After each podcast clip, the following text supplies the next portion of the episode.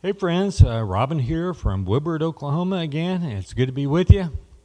And uh, March is up on us, so that, that's good. I mean, with March comes the winds, and if you're like me, uh, you've had a lot of bad hair days lately. I know I have, anyway. and uh, but I'm I'm glad uh, that some of those cold weathers, uh, temperatures are, are hopefully going to be moving on out, and, and the good weather is going to be coming on through. Uh, I know it got down to at least minus 11 uh, here in Woodward, so that's pretty pretty cold, and it stayed there for a long time. So things are looking up. I hope uh, we can trust the future though to the Lord, no matter what happens.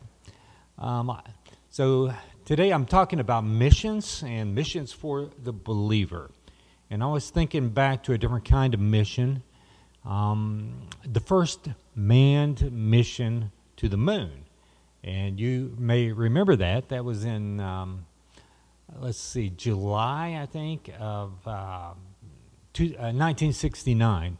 And that was Apollo 11, right? And so their mission, well, it was getting to the moon, right? I, uh, I was 11, and um, yeah, I remember it. I don't remember if I saw it at school or at home, but I remember watching it on TV and uh, let's see, it was um, who was that? Uh, Neil Armstrong and Buzz Aldrin. I believe they took the, the first steps on the moon. And but that wasn't all of the mission. They they set up experiments with solar and wind. They they took photographs. Um, what else they do? They they uh, they set up this uh, like a reflector, a giant reflector, I guess that uh, they would shine a laser beam from the Earth to the moon's surface. It would reflect off of this, this giant reflector and it would go back to the Earth. And it would measure the distance of, of the moon from the Earth as it made its orbit around the Earth. And the orbit is kind of oblong, so the distance varies quite a bit. And they could keep track of the distance the moon was from the Earth. That's kind of neat. They also set up some equipment to measure um, moonquakes so, kind of like earthquakes, I guess. Uh, they took soil samples, all kinds of things. So they had a mission, and they apparently completed that mission. Well, for today, I want us to think about how long ago God set up the first manned mission to the earth. Okay? Let's read some of that. Genesis 1 27 says, so God created man in his own image. Verse 28 And God said to them, Be fruitful and multiply, and fill the earth and subdue it.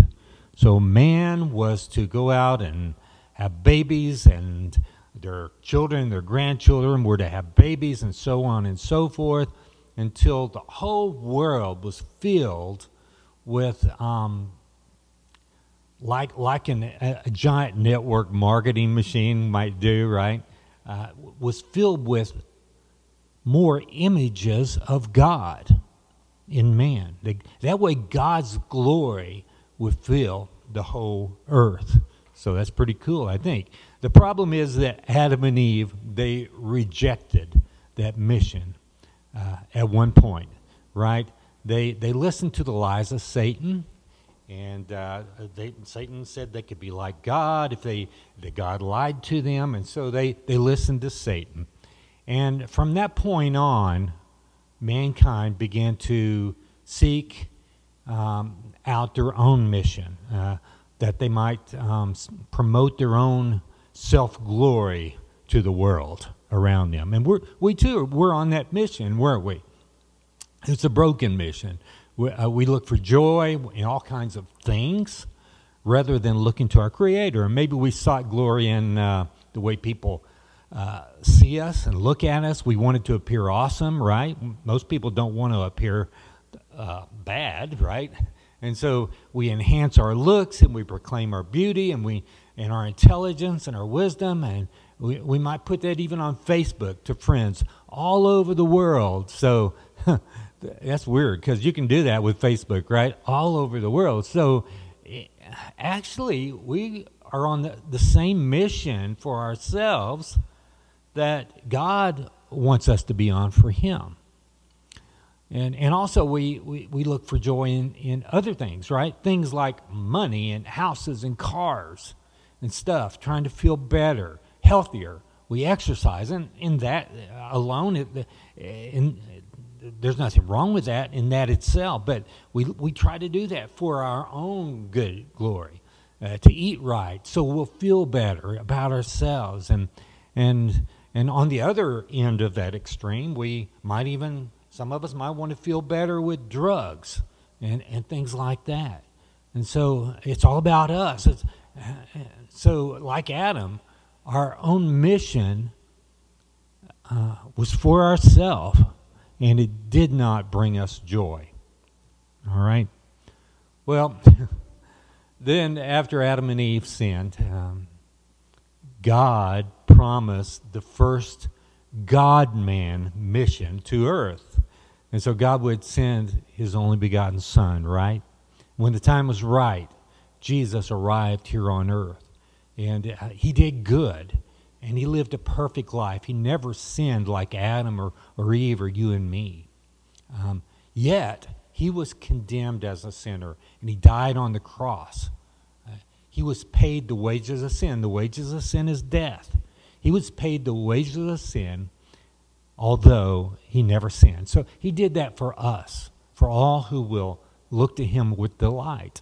And everyone who, who, who looks away from delighting in sin and looks to Christ and delights in Jesus, well, um, God gives us his righteousness. And so uh, once again, we are able to um, be an image, image bearer of God on mission for him instead of the brokenness of self and man and and our own, uh, you know, desires.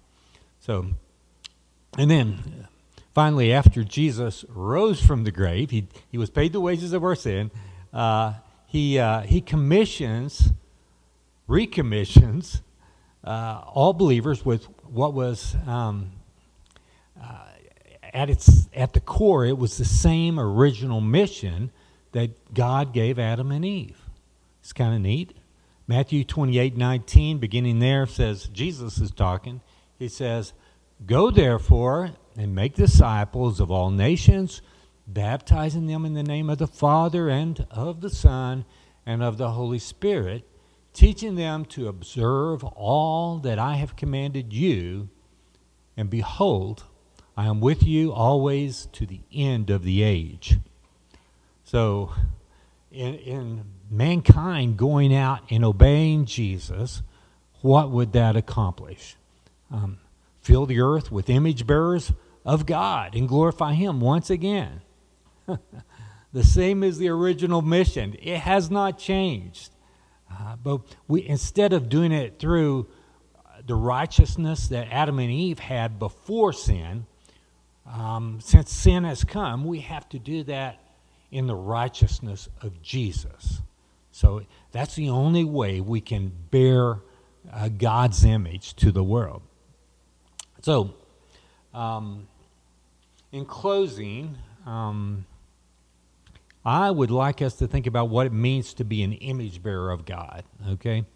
Uh, I think that would be, to know that would be a pretty good definition of missions.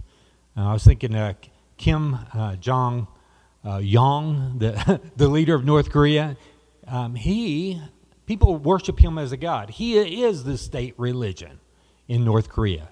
And he has images set up all across the country, uh, statues and pictures everywhere you look, because he wants people to look at him. It's all about him. And these images, they represent him and they remind people of what he looks like, yes, but also what kind of a person he is.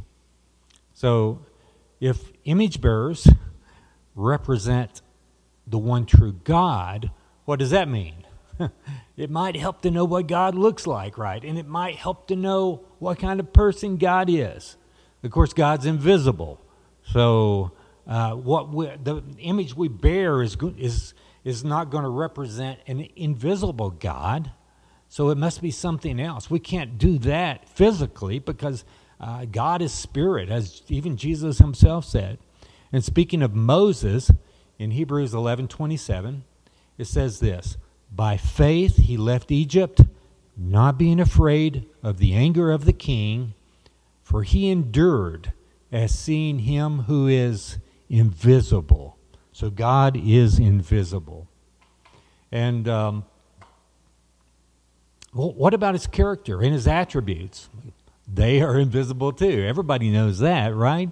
And we, we know that uh, Romans 1.20 says this, for his invisible attributes, namely his eternal power and divine nature, have been clearly perceived ever since the creation of the world in the things that have been made, so they are without excuse. So God's invisible attributes. So if the invisible God has invisible attributes, uh, how can we be his image bearers? Uh, it seems like we'd be like walking around like the invisible man and the invisible woman, but that's not the case.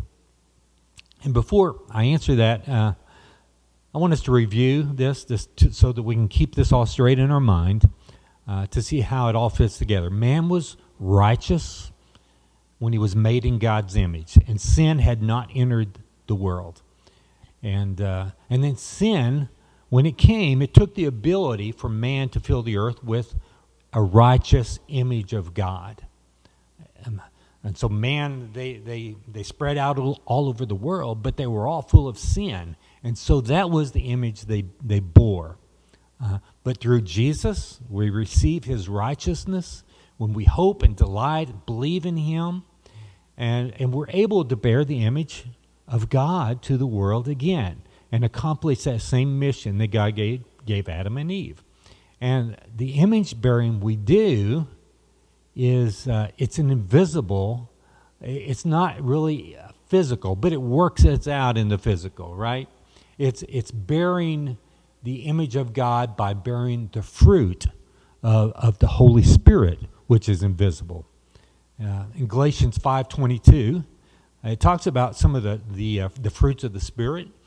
The fruit of the Spirit, it says, but the fruit of the Spirit is love, joy, peace, patience, goodness, faithfulness, gentleness, self control. Against such things there is no law. So, uh, this is the image of the invisible God at work in our life, right? And, and I says, and as I said, it begins when we turn away from delight in sin and we look to Jesus and delight in Him. And Paul says this about Jesus in Colossians 1:15. It says he is quote the image of the invisible God. So uh, Jesus was perfect in every way, and he yet he came in in some contexts he came in the image of a man, but he also came he was the image of God, and he never sinned. He did what Adam and Eve and you and I would never do, and that is he lived a perfect life. And he, he was paid the wages of our sin on the cross. And, uh, and as we look to Christ uh, and delight in him, he's the good news of great joy. Uh, as we do that, we become better image bearers of him to the world. Father God, thank you for your, your word today, Lord, and uh, thank you for, for um, the mission you've given us to glorify you throughout the whole world, Father, even from Adam until today, Father. And, uh, and though we rebelled and we're all sinners, we can still um, be righteous in, in Christ Jesus, who, who lived a perfect life and died and rose from the grave. And we can be image bearers for you and, and fill the, the world with your glory, Father. And uh, just thank you for that great gift, Father, and uh, how and all the joy that accompanies the mission that we are on.